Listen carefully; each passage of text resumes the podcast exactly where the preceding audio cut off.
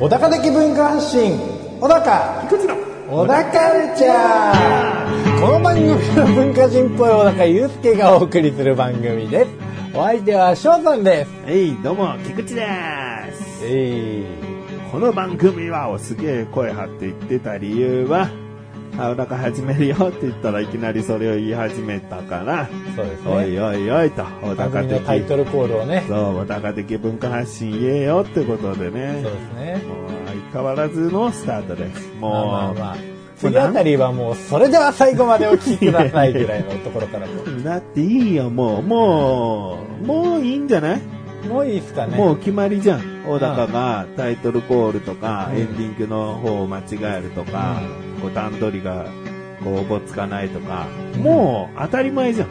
まあね当たり前だからいいかな。らええうんうんもう、いちいち触れてたら、毎回それでもう3、4分話すのかと。うんでも当たり前のことをね、うんコツコツ積み上げていくっていうねうん大事、ね、まあそれをできてないやつが言うなってことだけど、まあねあまあ言えて当たり前だからねあ台本通り読んで当たり前だから。だだって台本があって、ここを読まなきゃいけないんだよっていう部分を間違えちゃってるからあ、ーもう施しようがないわけ。台本用意すればいいじゃんで、本来は済むんだけど、あるから。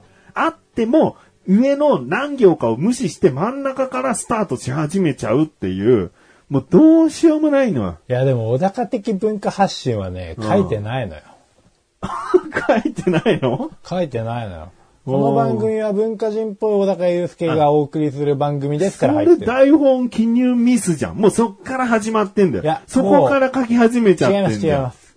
油断 です。もうこんなの間違えるわけがないだろうっていうところです。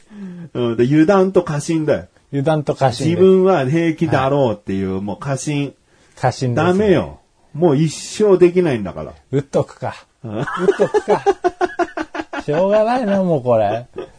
入米力しとかないと。印してから小高るって、小高的文化発信だわ。米印。うんそ小高的文化発信。う。そう。小高るち。小高的文化発信。小小高高。菊池の、うん 小高。小高でスペースも開けた方がいいな。くあ、入れましたあ。ー仕事が早 い。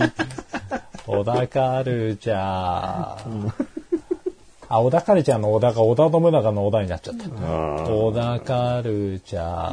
ー小高るちゃ、カタカナね。ツイッターでなんかつぶやくときカタカナで、ハッシュタグ小高るお願いしますよ。今、237回ね、237回で台本を改めて初期化したと。初期化しました。はい。よ。ね。記念すべき。記念すべき236回長いぞ25回分で1年1年ですからね、やっと初心に帰 って。約10年ぐらいじゃねえかよまあね。休止期間入れたらもっとだけど、ええうんすげえな10年ぐらいやってんだよそうですオよ。タカルチャーってうん。ね、タイトル コール忘れたん だ。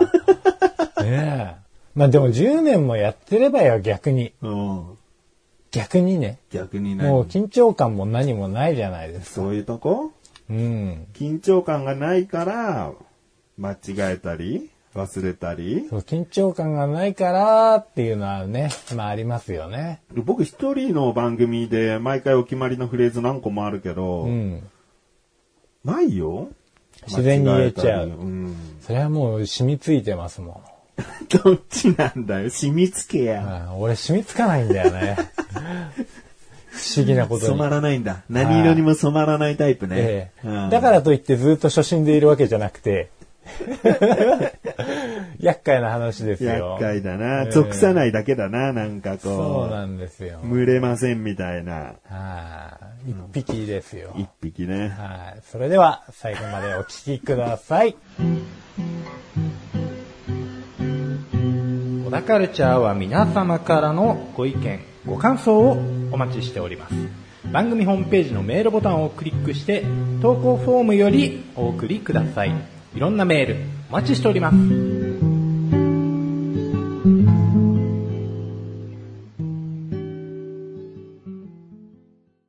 調べたら2009年4月1日からやってるから、んやっぱ10年以上。まあ、2年弱休んでるんだけど、うん。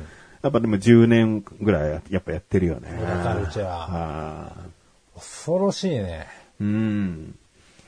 まあ、150何回までは別の構成でやってたけどね。うんもっとこう番組っぽいというか。ええうん。この153回からですね、うん。え2年半ぐらいの時を経て、はい。ふ再復活して、うん。それでももう4年近くやってるんで、はいはいは復活してから。い。なるほど。ああ、でも、まだじゃあ、実質的には10年じゃないんですね。そうだね。うん実質的いや、にまは。だ大丈夫か。大丈夫じゃない。まだ大丈夫だ。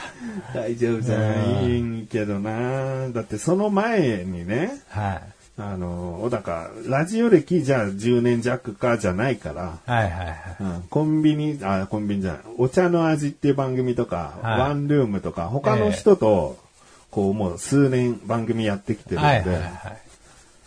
あの、歴はちゃんとあるんですよ。まあね。喋ってきたというね。うんまあでもそこまで一向に喋り上手くなんなかったなっていうのはね、ありますね。でもどうだろう。最初の頃と比べたら、この落ち着きようが、喋り慣れっていう項目のどこかにあるんじゃないかな。ああ。落ち着いて喋れるみたいまあね。な。一応でも次何か喋んなきゃなっていう気持ちにはなるときはあるんですよ。うん。うん。そうだよね。あとリアクションもこうした方がいいのかなって、そうそうそうちゃんと多分そのポイントは抑えてんだよ。あうあ。ん。あ、じゃあいいじゃん。じゃあいいんだけどまあ一番大事なポイント忘れてたけど。 そうそうそうそう。だけどお決まりのフレーズを言うっていう項目はいつまでも三角なんだ よ。そうなんですようね。ん。まあそこに関してはね、しょうがないな。しょうがないな。まあ定型が難しいんですよね、僕は逆にね。定型文が決まってるところが。うんうんあ決まおきもうルールに縛られたくないんだ。そうですね。もう、スポーツやっても、すぐ、こう、反則しちゃうようなタイプだ。反則に持っていくかっていう か、型破り的なね。あ、型破り的な。こんな投球フォームあったのか。でもね、野球はなかったな。なんならあったバドミントンか。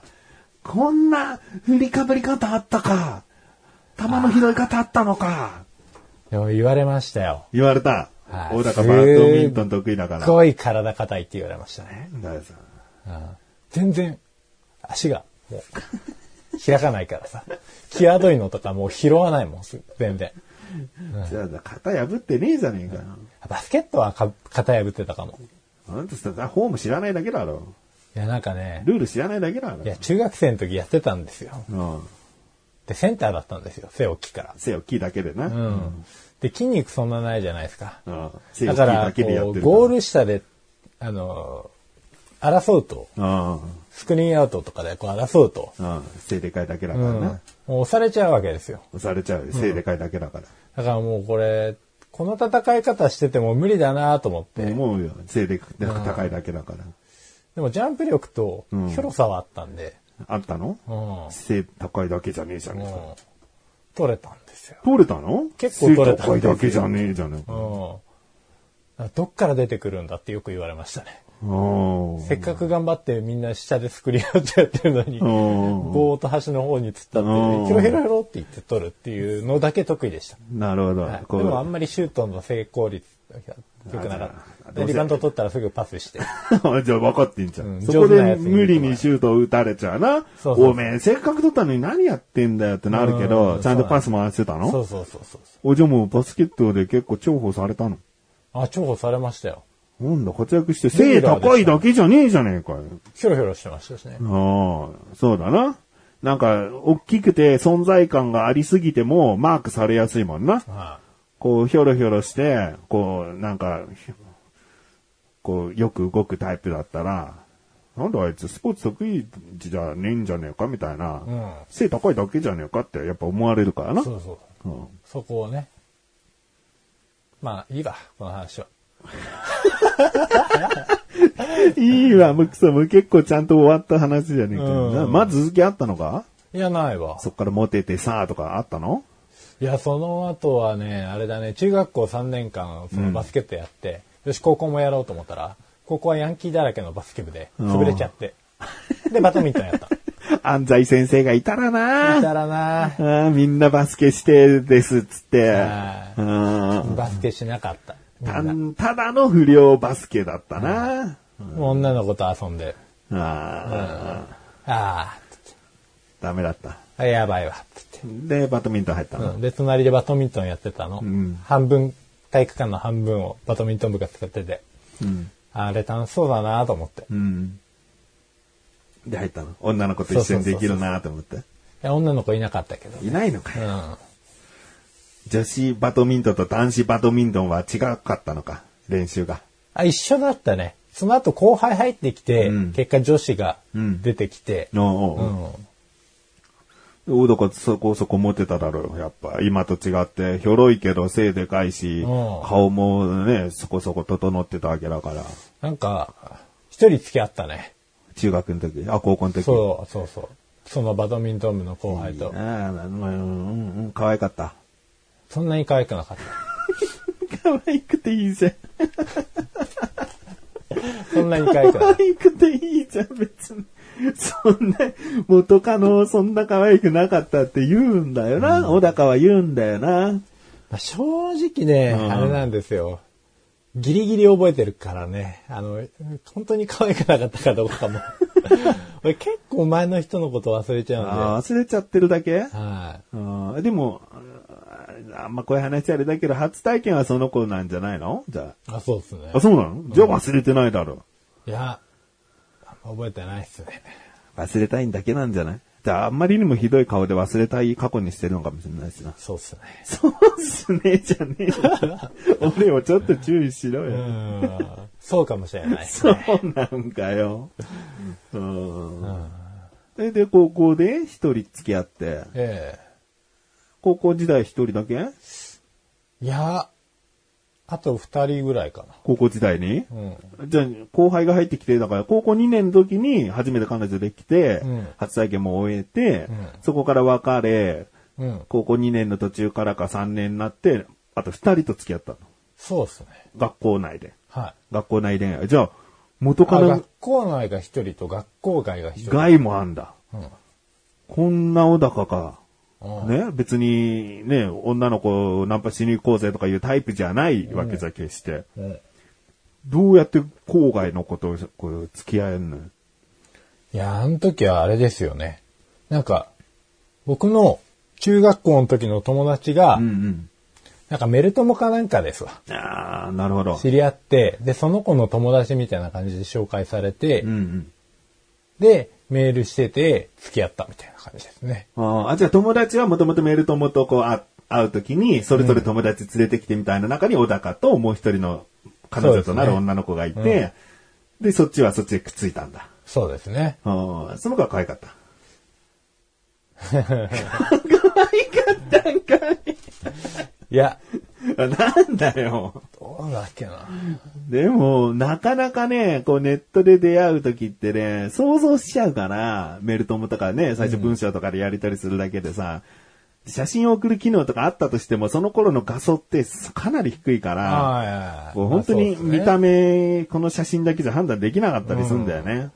そんな中やっぱ会ってみて、想像と違う落差と、もともとこういう女性で出会う時の印象って全然違くて、想像と違いすぎると、もう本当嫌いになるぐらい嫌な気持ちになったりするんだよね。なんか僕が想像してたあの彼女返せよみたいな、なんかあー憤りみたいなのも多奪少わ出れてきた。たそうそうそう。お前みたいなやつだったのかみたいな。ああまあまあ、ひどいこと言いますね。 注意してくれたね。ええまあでも、わかります。うんんでも、それを超えて、ちゃんとお付き合いまで行ったってことは、やっぱ、想像してたより可愛いか、想像してた通りぐらいのレベルだったってことだよね。そんなに想像してなかったかもしれないですね。それありだね。うん。今このネットのご時世さ、ね、もう超綺麗な写真、もうもうむしろ加工した写真とかいろいろこう出会うときに、ここう、いろ、何でも知れちゃうけど、はい。その写真を見て想像しすぎないことをお勧めするね。ああ。そもそも写真を送り合った記憶がないですね。あ、ないはい。俺はあるかなうん。だってやっぱ怖い。写真を送らない過去を持ってたから、ええ。いや、一回ぐらいどんな雰囲気かぐらいは知っときたいだろうって思って、うん、写真送り合ったことはあるね。うん。まあ俺はダメだったね。あ写真を送り合ってもさ、どこかまだ期待しちゃうんだよね。はいはいや、これはこう写ってるからこんな感じなだけなんじゃないかなとうん思ってさ、あってさ、くーってなるよね。うん。あ。確か声がめちゃめちゃ可愛かったような気がする。ああ、それはあるよね、声。やっぱ声とか文字とかで出会うから、そういう声大事だよね。あ電話代がめちゃめちゃかかった記憶あります。 うんうんうんうん。そうね。なんか夜とかさ、俺部屋とかで電話すると絶対親がさ、聞き耳立てると思うからさ、絶対に外出て夜中徘徊してたわ。電話しなが ら。2時間、あそう3時間。うん、ずっともう近所を歩き回って電話してるだけ。ああなんかあのーあれですよね。でも恋人同士の会話の声質ってちょっと気持ち悪いですよね。自分のはい。あーあー、まあ、俺もその、れはね姉ちゃん。の会話をこう声、聞き耳立てて聞いてたことありますけど。 だってお兄ちゃん女になっちゃうじゃん、そりゃ。大一郎グーとか言ってて気持ち悪いと思って。そこはしょうがないよ。はいまあ今思えばしょうがないんですけどうんね。聞いちゃダメよ、まあねお姉ちゃんは女になるよ、そりゃ。いやゆうすけゆうすけって呼ばれてたーゆうくんなんて呼んでたっけな。 お姉ちゃんから何て呼ばれてたゆうくんじゃないですかね。ゆうくんか。ゆうくんゆうくんさって言ってるお姉ちゃんがね、はい。女になっちゃっただけどそうっな、すね電話ではな。やめてよー。でもなんかいつも山に住んでそうな男の人捕まえてくんですよね、あの人そ。れ見た目のこと言ってるの見た目。うん そそれはタイプだからいいんじゃないのまあね。うん。で、高校の時にメル友と付き合って、うん。その後小高は、あの、音楽の専門学校行ったんだよね。そうですね。うん来ましたね。 3年生 ?2 年生か2。年生ですねで、。ボーカルのコースは行ったんだよね。で、その後は就職なんだけど、その専門学校の時はやっぱモテ期だったんじゃないい。いや、専門学校の時はもう別に何もしなかったですね。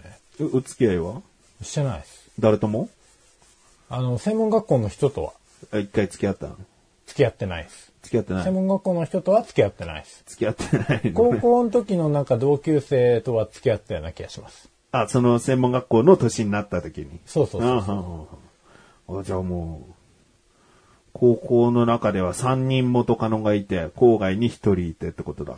うん、確か。うん。その中に今の奥さんまだ付き合ったとこないのどうだっけなあ、いや、付き合ってないですね。まだ付き合ってないんだ。付き合ってない二で十す歳ね過ぎても。うん。奥さんとはね、あの、一回付き合って別れて、付き合って結婚してるんで。そうですね一回間挟んでるんですよね。どこから付き合ったんだっ けな。もうダメだ。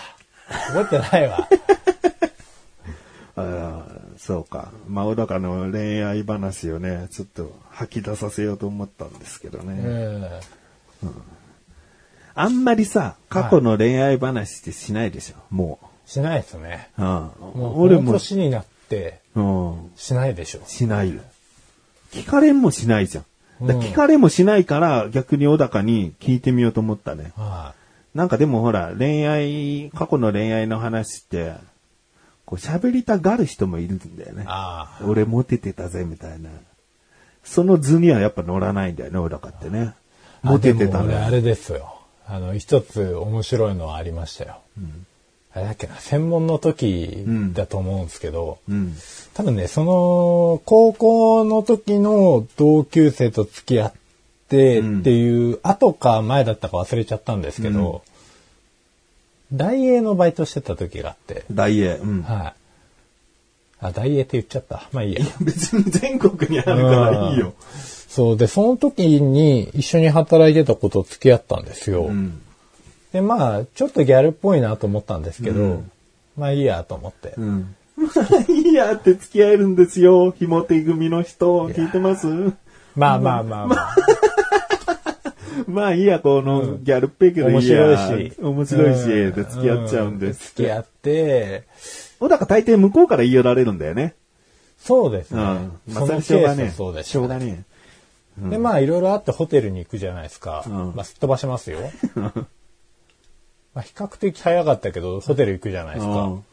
でやっぱね、脱いだらね、こう、入れ墨が入ってた。あ、出た出た、入れ墨の女。ね。うん。小高入れ墨入ってる女性とね。入れ墨なんだよね。タトゥーとか、そそううなんですいタトうゥーじゃな洒い落たもんじゃないんだよね。はい。ちゃんと足と肩のところうに、ん。黒はぎのところに鯉がいて ね。上り鯉が。竜になるね。そうね。ああ。こっちはこう、肩のところは花みたいなのがこう咲いててね。ちょっという、まあ、それでも立つもんだねっていうね。そりゃそうです。うん。むしろ興奮したんだ、あるとさん。いや、興奮はしなかったかな。あ、したか。したよ。立ってんもんな。あってる。うん。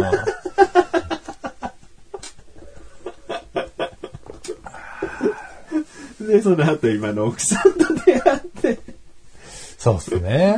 そうだよね。間違いなく、その後出会ってるはずだよ。ボディチェックして。あーボディチェックス。ねえかっつって。はい入ってねえかっつっねえなねてえ。もんもんねえかっつってな興奮はするけども。ねえう。。なんそうで、で、ちゃんとしたボディタッチして、あボディチェックして、 えー別れて、えはい。で、一人か二人、その間付き合って、うん、そうねや。っぱり奥さんがいいって戻って、結婚したんだよな。奥さんにストーカーされてたんですよ。そうなのそうです。あれ言ってなかったっけストーカーだったんだっけ家、家についてきなたん。か別れた後とかもうなんか、あれです。僕当時バイトしてたところに原茶止めてたんですけど、うん僕の大好きなお菓子がその原茶のメットインの中にいっぱい入れてあって、うん。で、あ、なんだこれっつって、うん。怖がってたら柱の影からこう奥さんが、え、それも別れてからだよね。別れてから別れたきっかけは何小高が振っちゃって別れたのじ ゃあ。そうっす。あ、だから、奥さんは未練があってというか、別れたくなかったよ、私はこれだけ尽くすよっていうアピールで、原付きのメットの中にお菓子いっぱいそうそうそう。詰めてて。お菓子っていうか、まあ、主にコアラのマーチですね。僕、コアラのマーチ大好きだったんで、当 時。私はあなたの好みを知ってるわよって、こう、コアラのマーチよ、影からお仕事おて疲れ様って、入ってたわけですそよ。れは何怖かった の怖かったです。怖いんだよ、やっぱ。怖え。はじゃあ完全ストーカーだね。あ。うんまあ、ストーカーは犯罪。ストーカーは犯罪よ。ええね、やっぱり、あった方がいいかなかった方がいいかって言ったらやっぱない方がいいけど、でも、ストーカーの肩を持つわけじゃないんだけど、やっぱそれも愛の一つだよな。ん結局結婚してさ、奥さんはさ、そんなに、あの、変人じゃないし、うん。まともなこう家庭を今築けてるわけだし、そうですね。だから、そういう行動一つとって、こいつ危険人物だぜっつって、もう全人格を否定するっていうのは、うんやっぱりこう考えなきゃいけないよな。うん小高そうがねもっと気持ち悪がってさ、今の、その時付き合ってる彼女の方をより愛してた場合は、本当にやっぱ気持ち悪い女だで終わってた可能性だってあったわけだもんね。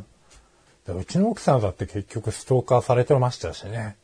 奥さんもされてたのあの、あれですよ。あの、収録されて、僕らが収録してた、うん奥さんの一人暮らししてた時の家あったじゃなういですか。んうんあそこに、だって来て、うん。うん。で、なんか、瓶かなんか投げつけてったりとか、ドアにドアっていうか、もうガチャって開けて中にバーンってドア、バなんか投げてきたりとか、いろいろありましたよ。え、ドアか、まあ、鍵閉め忘れて、ってこといや、なんかこう、誰かわかんなくて、はいってガチャって開けたおうら、おうそいつで、そうそうそう、ガチャガチャガチャみたいな感じになって、もみ合いになり、みたいな。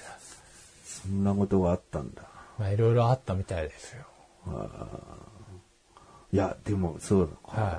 そんな中、ワンルームとか言ってたわけですよ。むしろ男3人があの家に週1回とか集まってることは、もしかしたらいい防犯だそっうでたすな。 ね。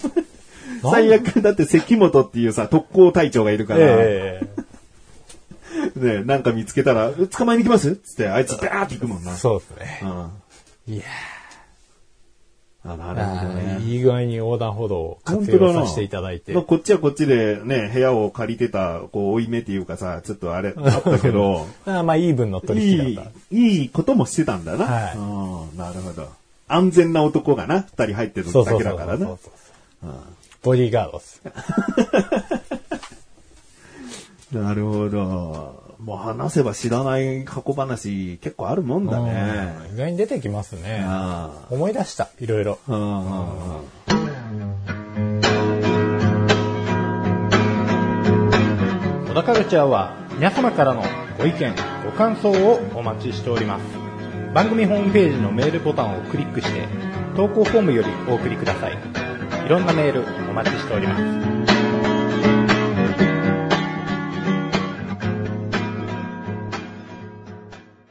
じゃあ、初めて付き合ったのは、まあ、じゃあ、この辺。ああ。 ああ、そういう、そういうのね。うんそっち系だったのそっね、ち系から行こうかうん。初めて付き合ったのは遅いんだよ。な。うん。 20い、20かな ?21 か20。うん。うん。じゃあもう、想像力がだいぶたくましくなった頃だ。そうだねう。ん想像しては、こう、ダメで。想像しては向こうがダメで、みたいあなー。こう恋愛というものは、うん。付き合いはしてないけど、もう高校の、まあ中学の頃からもういろんなことしてたね。うん。うん。で、いろんな振られ方もしてたし。うん二十歳になるまでに10回以上振られてるもんね。あ、そう。10回は告ってんだじゃん。うん、多分。はあ。いいね。 はい。だから積極的だよね。そうですね。ちゃんと出るとこ出てるから、うんなんかただ、こう、友達、男友達とだけでつるんで、うんいいよな、みたいな、もうもろ、こう、陰キャみたいなことではなかった。あちゃんと、こう、決めるときは決めなきゃと思って散っていくタイプだし、あ。おう切ねえ恋愛一個あったわ。あ、いいね。聞きたいね。うん、うん高校2、3年の頃で、はバイト先に入ってきた子がいいなと思ってたらい。、うん。もうたまたま同じ高校だった。おう。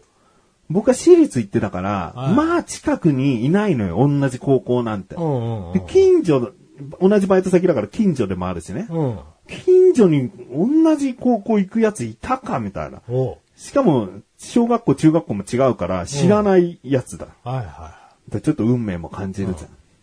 で、僕、女友達っていうか、女の人と話すことも別に全然そんな悩みでもなく、結構こう普通に接しられてたんだよね。うんだから普通に女友達として仲良くなってたんだけど、まあ、好きな感情も出てきちゃっい。おうて。おうで、いろいろとでも、なんかその子の、こう、家庭環境とか、ちょっとなんか、悩んでて。おう。うんで、いろいろと相談乗ってた。うん。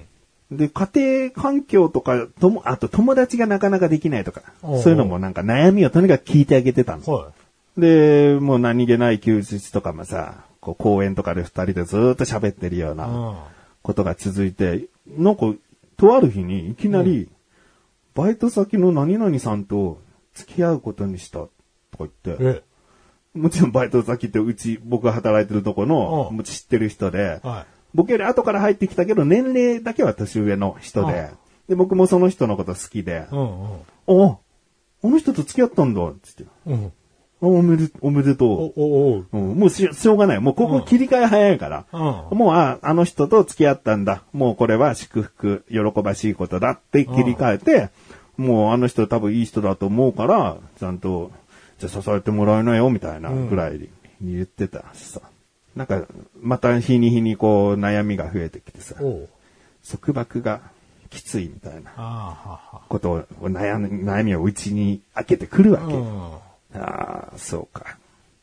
まあ、友達付き合いというか、その人と僕は男同士だからさ、何にも不満ないし、頼りがいもあったり、向こうも年下として可愛がってくれたりっていう、いい関係だったけど、恋愛の面で知りたくもない一面を知っちゃっなるて、ほどねああ、そうか、と思って。かといって俺言えないじゃん。なんかそこばっか厳しいっつってるみたいですよって、おめえがしゃしゃり出てくんなよ、とか、お男友達としての関係崩したくないから、はい人の恋愛なんか、そんな突っ込むべきものじゃないじゃん。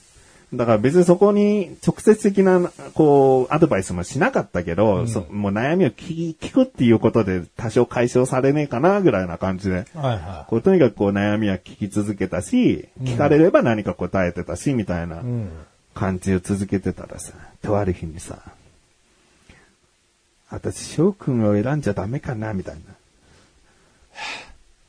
今更俺の方に来んなや、みたいな。あ確かになんか付き合ってるにもかかわらず悩みの相談に乗ってた自分も悪かったかもしんない。んもう男としてそこは縁切っとけば、向こうもんなんか変な気を起こさなかったかもしんあ。なあい。いやもう付き合いたいよそりゃあと思ってさ、あ。もともと好きだったわけだからそんな一気に感情起こってきた付き合いたいよと思うじゃん。でも指がさ、メールを打つ指がさ、うん。うん。それはダメだ よ。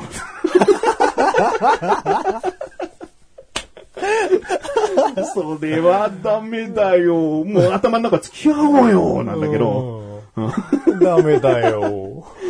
いや、俺はもういつだって男友達の方とかを優先して生きてきたから、はそういう譲っちゃうのよ。も、いうもう、その時やに、縁っていうか、もう吹っ切ったから、その子がいくら、今更アプローチしてこようが、もうダメなのよ。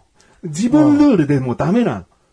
あーそっからだっ。なるて付き合った時に、うんそのよくしてくれてる、その人、男の方はさ、俺をどう見てくるかわかんないじゃん。その関係壊したくないもほどうん。ん。うん。だったら、そっちのブレブレな行動を起こした君の方は飲めないと。あうん。もともとどっちが、こう、より親身になって相談乗ったり、居心地いい存在だったか、今更気づいたかよ。ダメだよ。あいやーなるほどな。うんそこで俺が性欲とかさ、もう彼女とにかく欲しいの気持ち強ければ彼女できてたのかな、みたいなうね、ん。うん。いろんな恋愛あったな。やっぱその、結局付き合ったのは二十歳、21ぐらいの時だけど。やっぱルールがありますよルね。ールある基な本的にね。うん、縛る、自分で。念か。念能力か。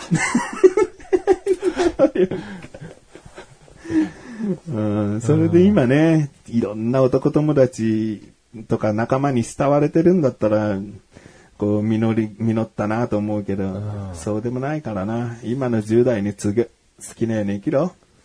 自 分、自分ルールなんてくだらないぞ。縛るんじゃないぞ、自分を。ある程度自分の欲まみれに生きた方が後悔ないぞ。うん。まあ、後悔してるかっつうとしてるわけでもないけどな。あれは俺の中での美談みたいな、なんかもうエピソードとして取っておきたいって感じだね。いやーいい話聞かせてもらいましたよ。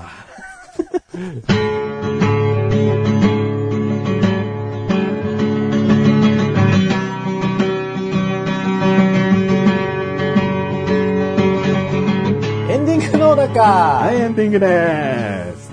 どう最近の話一切ない。本当だ。この。過去のお互いの恋愛話だけど。 はい。いや、なんか、切なくなりましたよ。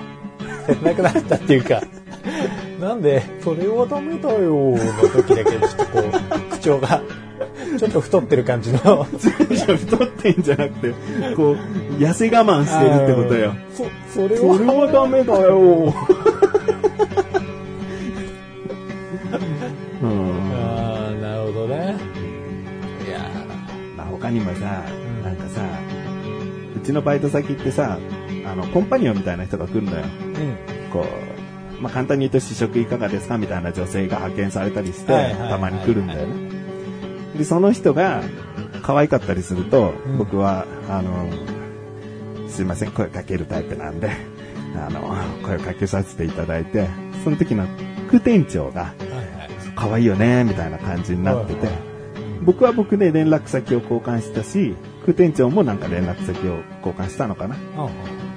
で、僕はその子と、こう、渋谷か新宿かで、二人きりで飲みに行ったんだけど、もう副店長とすでに飲み行ってたのね。あで、副店長は、あのこんな人でこんな人で、って、でもあんまりこうなんだよねって、あんまりなんかでもそんな、なのかな、みたいな雰囲気を出してきてたんだけど、でも、なんか、もしかしたら向こうが先だったし、なんか恋愛的な感じになってんじゃねえかなって匂いがしたから、僕はその時、もう夜も遅くなったけど、うん決してこうどっかこの後また行こうよって声かけず、うん終電前に二人でバイバイっつって帰ったんだけど、その後連絡できたのはさ、翔くんはもっと押し強くなった方がいいよみたいなことを言われて、あ副店長はどうやら多分行ったんだよね、その日。あ、なるほで僕はもう紳士だから、やっぱその日ね、いくら遅くまで飲んでてもど。あ手出すのは違うなって意識がずっとあったからあ、おでもその女はーはい。きっとこう強引に、この後朝までとかいうのを期待してたのかもしれないな。まあまあ、ビッチですね。 聞いてないですよね。え そんなのはあったな。え なるほどさ。なんかいろいろやっぱ、人に歴史ありですね。次回はあるかな多少。エピソード話な。そやな。まあ、エピソードがあった方がいいのかどうかもわかんないけどな。うん。だからこの番組をほんと聞いてる人はさ、もっとこう、矢印出してくれ。こっちの話のベクトル好きだよ。こうこういう方が、実はあのよくあの夢中になって聞いてましたっていうのが知りたいよな。そうですね。もう、もういろんいろんなのの出してるぜ。うん今回のベクトルはもうひどいもんでした よ。どこ向いてんのかっていうのはありましたけど、うんまあまあ、まあ、次回はね、うんそれなりにどこか指し示しながらできればね、うんいいんじゃないかと。はいはい。ダカルチャーは月に2回の水曜日更新です。それではまた次回、さよならさようなら。